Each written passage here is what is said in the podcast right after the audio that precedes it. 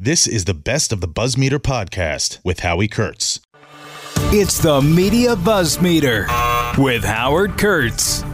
So I just had my AirPods in, and the reason is I was doing a segment on Fox News from the home office, and that's the reason I got the AirPods. Because look, it's bad enough when you're doing things from home. The lighting is not always great; it can be noisy outside. Uh, the ang- camera angles are not ideal. Uh, so the last thing you want is to be sitting there and having, you know, those black wires dangling from your ears as you try to hear what the anchor is saying. Uh, so I got the AirPods for the express purpose of doing home broadcasting.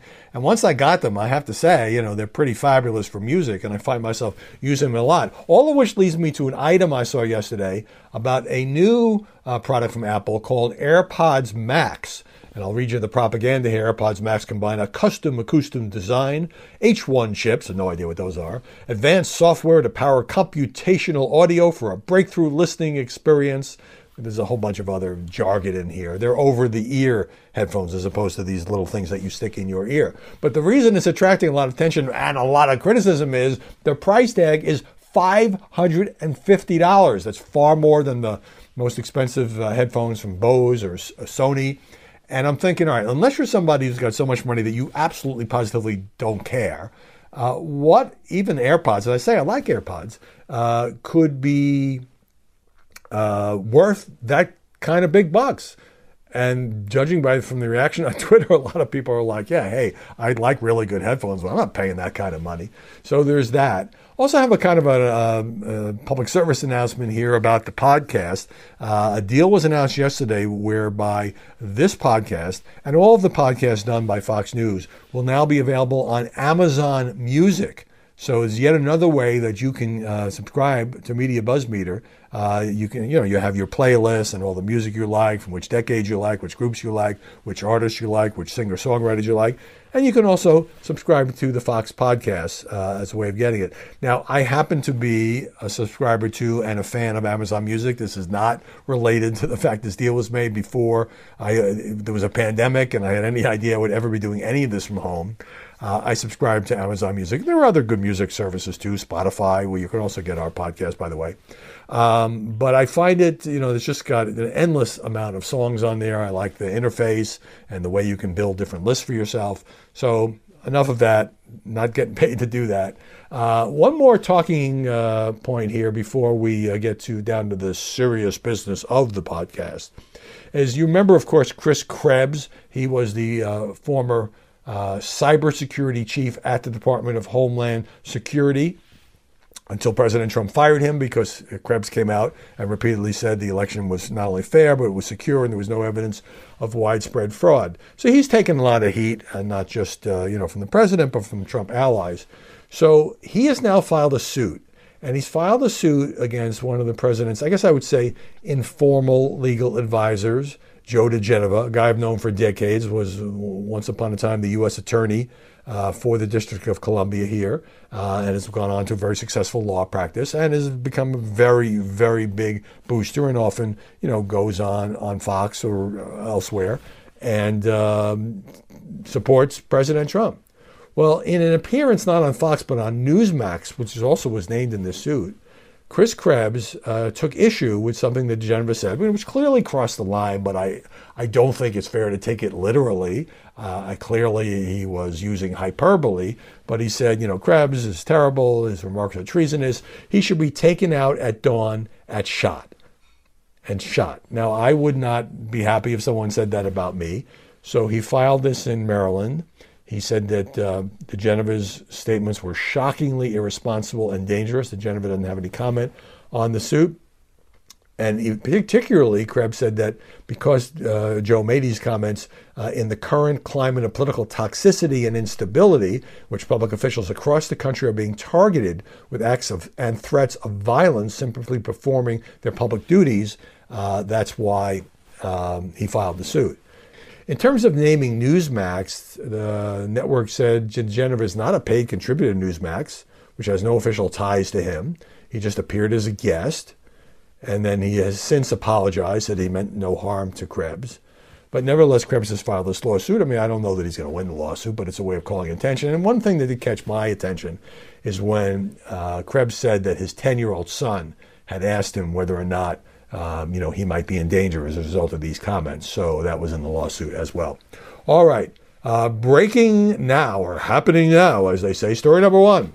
Last night, the Supreme Court, no surprise to me, but with a single one sentence order uh, turned down what had to be a kind of a long shot legal request from Republicans in Pennsylvania to overturn Joe Biden's victory in the state, a state that he won by uh, well over 80,000 votes. I think it may be as high as 90,000 now after the latest count.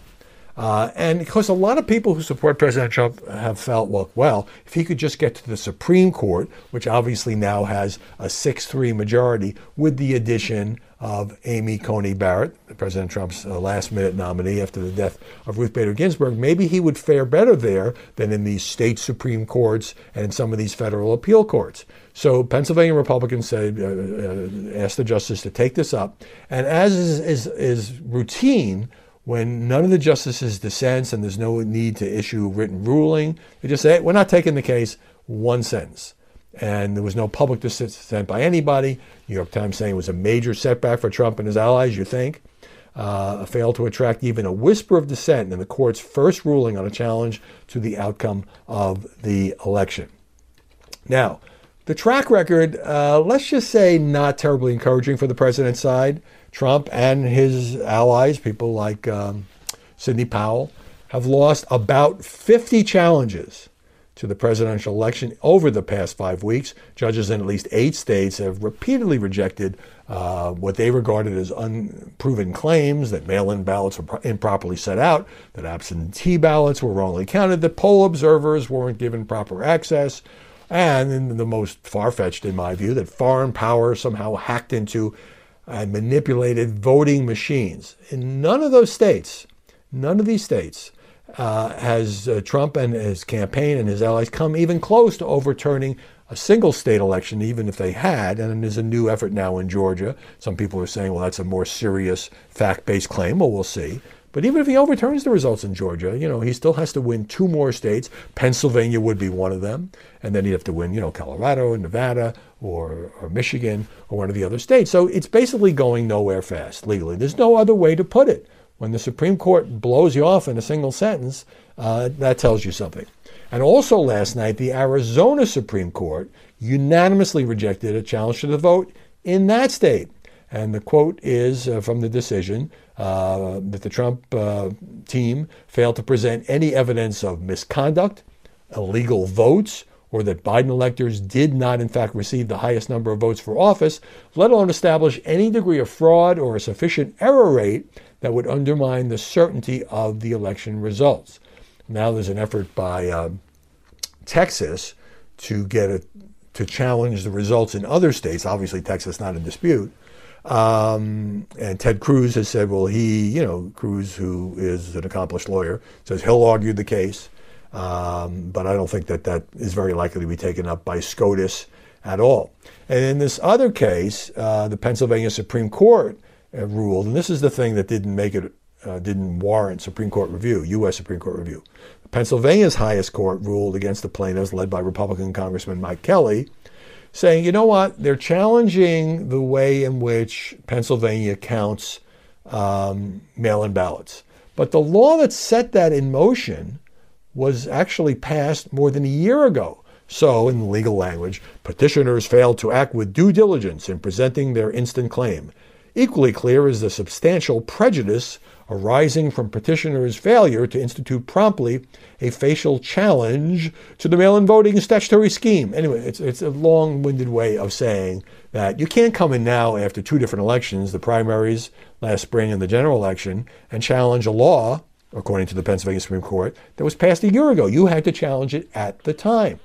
Uh, now, as far as the U.S. Supreme Court, one of the reasons, one perhaps many reasons that SCOTUS didn't take this case, um, is that it turns on a matter of state law.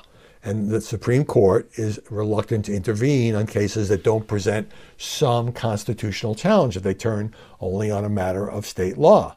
Uh, in opposing uh, the state of the Commonwealth of Pennsylvania, in opposing a Supreme Court review of this state ruling, said that the, the, the High Court was being asked to undertake one of the most dramatic, disruptive invocations of judicial power in the history of the Republic. No court has ever issued an order nullifying a governor's certification of presidential election results. Well, President Trump has also been active on Twitter this morning. One uh, tweet just has the hashtag overturn.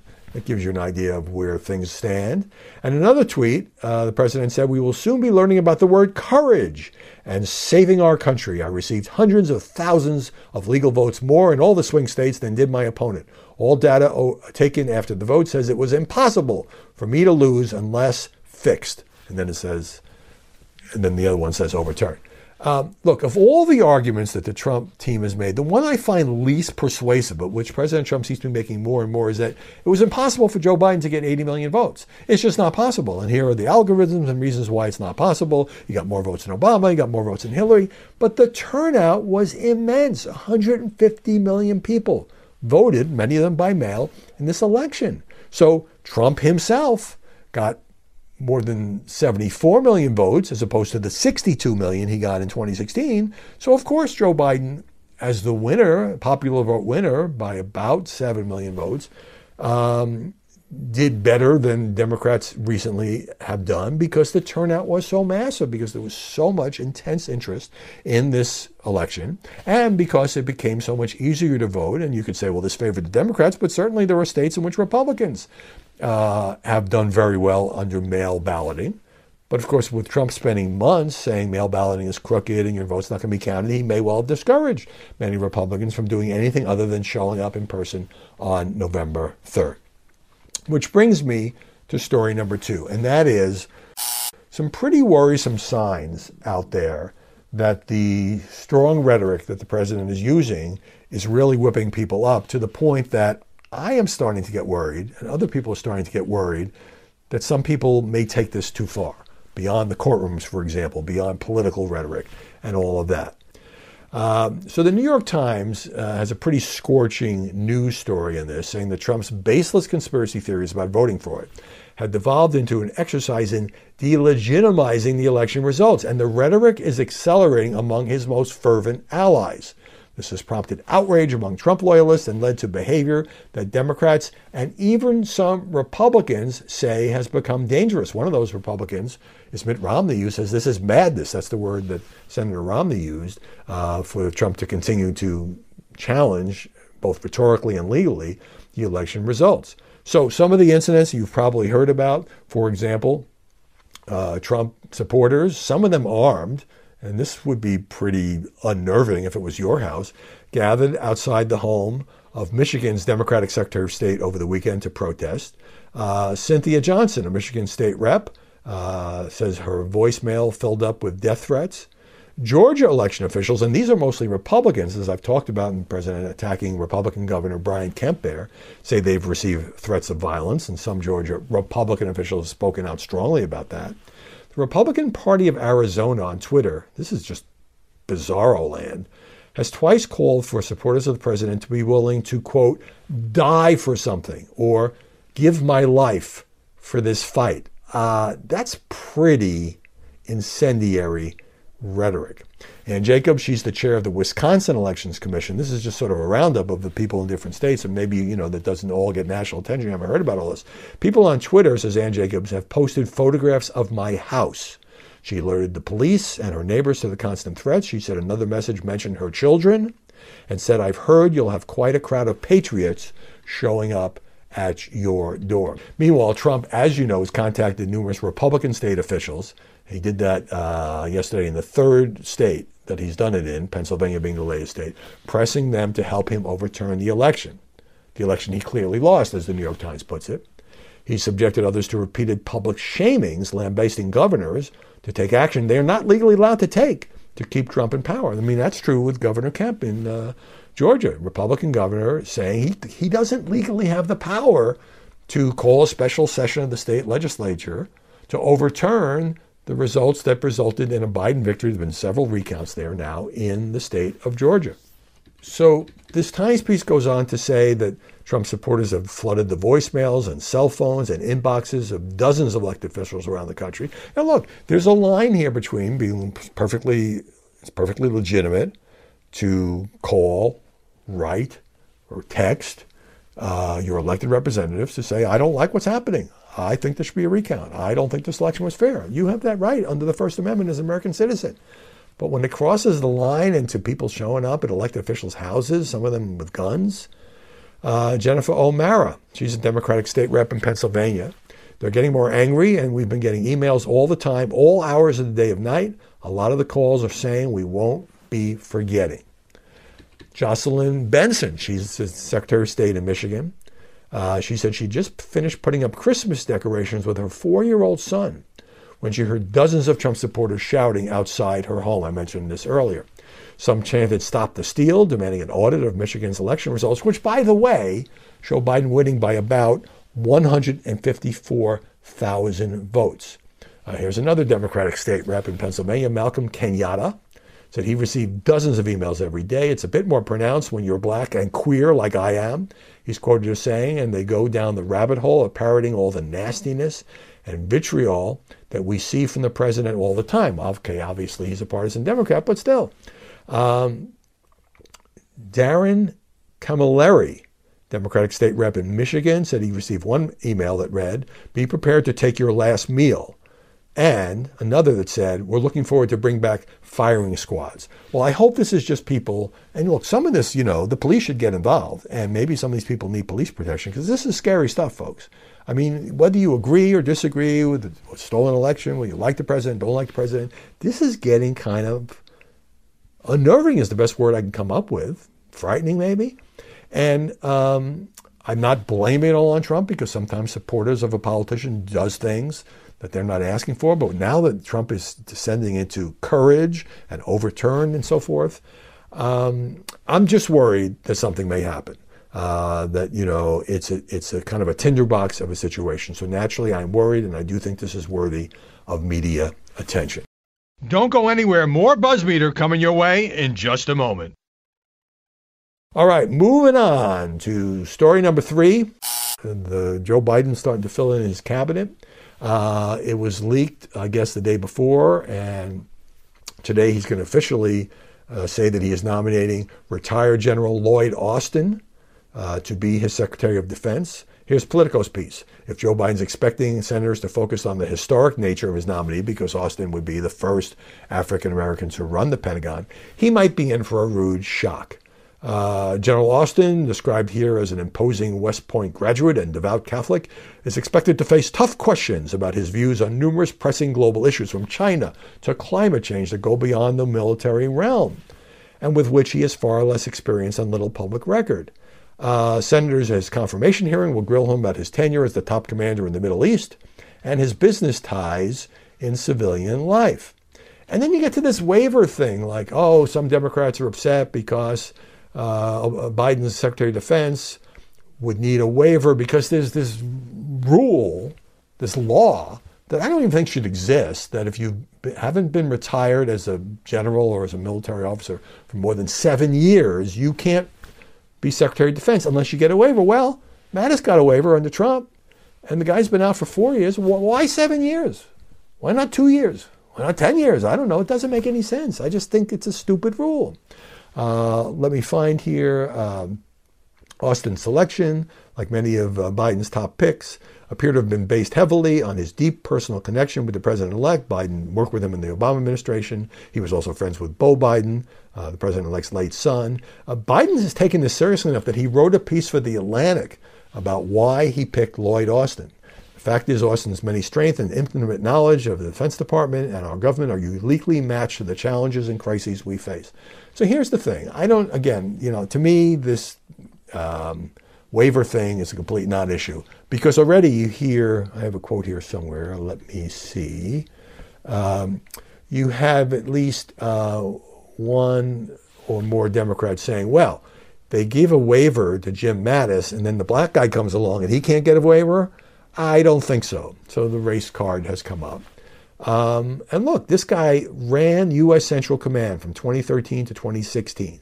He was a battlefield commander. So he obviously has a lot of experience uh, in places like Iraq, Afghanistan, and Syria, uh, where President Trump has already started this withdrawal process, which Biden may continue, or maybe he'll want to keep more troops there. I don't know. But to say, well, he doesn't really know anything about China, you know, you can't have any single person be the nominee for Secretary of Defense who's familiar with, who has deep work experience with every single trouble spot in the world. There are going to be some areas they don't know as much about. What you do expect is that they understand the military, that they can put together a good team uh, to compensate for their lack of knowledge. So I'd rather have somebody who knows about Iraq and Afghanistan. Those are the big trouble spots. Am I worried about military and diplomatic threats from China? Sure. But again, it, it seems to me, look, the Senate's entitled to do its advise and consent thing. Anybody who's going to run the Pentagon, even if you're a retired general, as Lloyd Austin is, should get tough grilling. All these questions should go up. We should know what that person thinks. But by the way, you know, you do. It's really important who runs the Pentagon, but you do serve at the pleasure of the president. The president decides he doesn't like your policies or your approach, you're out. When Trump got fed up with Jim Mattis, he showed him the door. That's the way this works. And continuing in this vein, story number four, other cabinet picks. Uh, President-elect Joe Biden. This all seems to leak in advance before they do the formal press conference. Uh, Congresswoman Marcia Fudge of Ohio will be the HUD secretary, making her the second black person to be picked for the Biden cabinet. I don't think that's a coincidence, given uh, the pressure he's on to have a diverse cabinet.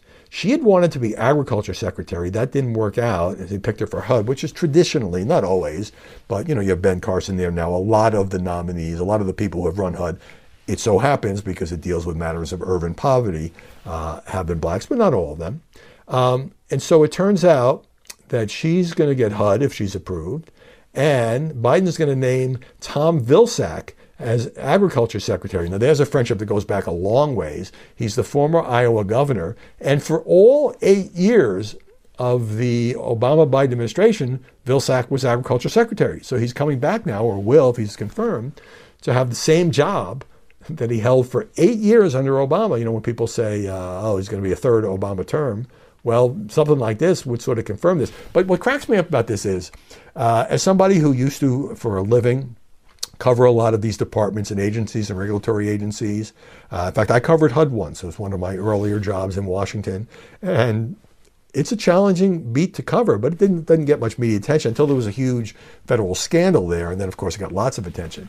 Um, is that when you're named to, to run HUD or agriculture or interior or some of the sort of second tier cabinet jobs, the most attention you ever get is when you're announced. And then there are these pieces is so and so up to the job and what's the background? Do they have experience? And then the press pretty much ignores you for four years if you're if you're the agriculture secretary, the interior secretary, the HUD secretary, unless there's a scandal or some big big controversy on your watch. You know, it's just though compared to Treasury, State, Defense, Justice, uh, those departments just don't get a hell a whole hell of a lot of coverage. Uh, oh, this is interesting, and this is in a piece uh, from the Washington Post, Vilsack's planned nomination followed efforts by black allies of Biden to derail the former governor. Apparently, civil rights leaders initially backed Fudge for the agriculture job. Um, and some also opposed Vilsack, saying he had been insensitive to a black employee during his earlier time as ag secretary. Um, I, I, don't know if that's true or not, but it wasn't a big enough story that I even remember it. Uh, in any event, I think that was used, obviously, to try to get the job for Fudge, but Fudge probably the congresswoman will be going into the Biden cabinet. And finally, story number five. You know, people go into journalism, uh, particularly those who don't aren't going to appear on TV and are just you know going to be sort of newspaper reporters or or online reporters. Um, they do it because they feel strongly and passionately about doing the work. Uh, it's not like becoming an investment banker or a lawyer or a doctor or a lot of other fields uh, where you're you're guaranteed to make a big salary. Look, people who rise to the top, particularly in TV, they make plenty of money, um, and so they want their work to make a difference, to have an impact. Well, here's an example of work having an impact. And this is Nick Kristof, Pulitzer Prize winning columnist for the New York Times, who is the kind of columnist who, you know, he's a former foreign correspondent. Uh, he's traveled around the world. He has his uh, causes. Uh, I've interviewed him. He's a liberal columnist. Uh, and that's fine, but he does um, do a lot of reporting. And he did some reporting on a site whose name is self explanatory called Pornhub. It's one of the most popular, apparently, uh, pornography sites on the web. Uh, and it wasn't because he wanted to crusade about pornography. What he reported uh, has actually had an impact. Uh, and I'll read you the lead of the story. and you'll understand why. Pornhub will immediately ban unverified content from being posted on its website and ban users from downloading content after claims the site featured clips depicting child sex abuse. Now, you can't get lower, uh, more disgusting, more despicable than anything having to do with children and sexual abuse. You just can't. It's as low as you can possibly go. Uh, also, Pornhub says it will launch a verification process next year, uh, which I guess is coming up, so that any user can upload content based on the successful completion of identification protocol. So it's got to know who you are, and you can't post anything unless you pass some kind of screening by this website. So Nick Kristof wrote a column saying Pornhub is, if you if you do certain searches, Pornhub is allowing rape scenes, not that there's actual rape, but it is certainly actual rape if you're dealing with underage kids, revenge porn, and other explicit materials taken without the participant's consent. Here's what Nick Kristof wrote. The issue is not pornography, but rape. Let's agree that promoting assaults on children or on anyone without consent is unconscionable. Yeah, let's agree on that. He continued in his column that got this uh, reaction. Uh, its site is infested with rape videos. Uh, it monetizes child rapes, revenge pornography, spy cam videos of women being of women showering, racist and misogynist content, and footage of women being asphyxiated in plastic bags. Wow, this is some pretty heavy duty stuff. Kristof's op ed also prompted Visa and MasterCard to investigate their relationship with what is the 10th most visited website on the internet of any kind. So it shows you that Pornhub is pretty popular. Well, uh, on the one hand, at least Pornhub is taking action. On the other hand, how on earth Pornhub allowed this stuff to be, to pollute uh, its site? If it's such a big site, it obviously makes a lot of money and obviously has a staff that should have been cracking down on this stuff a long time ago. Um, you know what's getting a lot of attention today before I sign off, and that is the vaccine summit that President Trump, I, I had previewed this in yesterday's podcast. So he actually held it. Turned out CNN didn't cover it, MSNBC didn't cover it. Fox News at least covered the president's remarks. And then what happened is it got kind of hijacked uh, or it turned from pandemic to politics when NBC's Peter Alexander uh, asked the president, well, why wasn't anybody from the Biden team invited? And the president said, well, uh, it depends on who's going to be in the next administration. And then he used that to go off and say a number of things. Uh, for example, uh, uh, uh, the president actually said an earlier version on television at this televised web conference what I read to you from the tweet, which is, you know, I won the election by hundreds of thousands of votes, and who's going to have the courage? Is the Supreme Court going to have the courage? Are state legislators going to have the courage to overturn the election? So an event, you know, here's the deal. The president, and understandably so, has gotten a lot of media flack for not saying much or doing much about the pandemic since the election because he's constantly talking about election fraud, unproven election fraud in most cases. And so he holds this vaccine summit to kind of, you know, it's kind of a victory lap because you have the Pfizer, Pfizer vaccine just approved, I read today, by the FDA. Moderna is going to be just a few days behind. And they don't cover the summit, at least they don't cover it live. And then, you know, they cover it and as a matter of why wasn't Biden invited, that's not the main story. The main story is Americans are going to start getting the vaccine. So it just seems to me that, you know, the media are sort of openly at war with Trump over not conceding the election. They're treating him as a lame duck. Now, that's pretty standard, except that we're in the middle of a pandemic. And while Joe Biden, who gave a speech yesterday saying, vowing that in the first 100 days of his administration, we will reach, the United States will reach 100 million doses uh, of the vaccine, which is 50 million people since you have the two dose requirement. Um, that got live coverage as well as the introduction of the new cabinet members. And I don't have any problem with that. That's traditional to cover the rollout of new cabinet members. But it does seem like uh, the media are determined to deny Trump any credit for the success, at least so far, of Operation Warp Speed. So, as I said at the outset, you can now get this podcast on Amazon Music or Spotify, and there's also Apple iTunes, Google Podcasts. We'll see everybody tomorrow with more Buzzmeter. From the Fox News Podcasts Network. In these ever changing times, you can rely on Fox News for hourly updates for the very latest news and information on your time. Listen and download now at foxnewspodcast.com or wherever you get your favorite podcasts.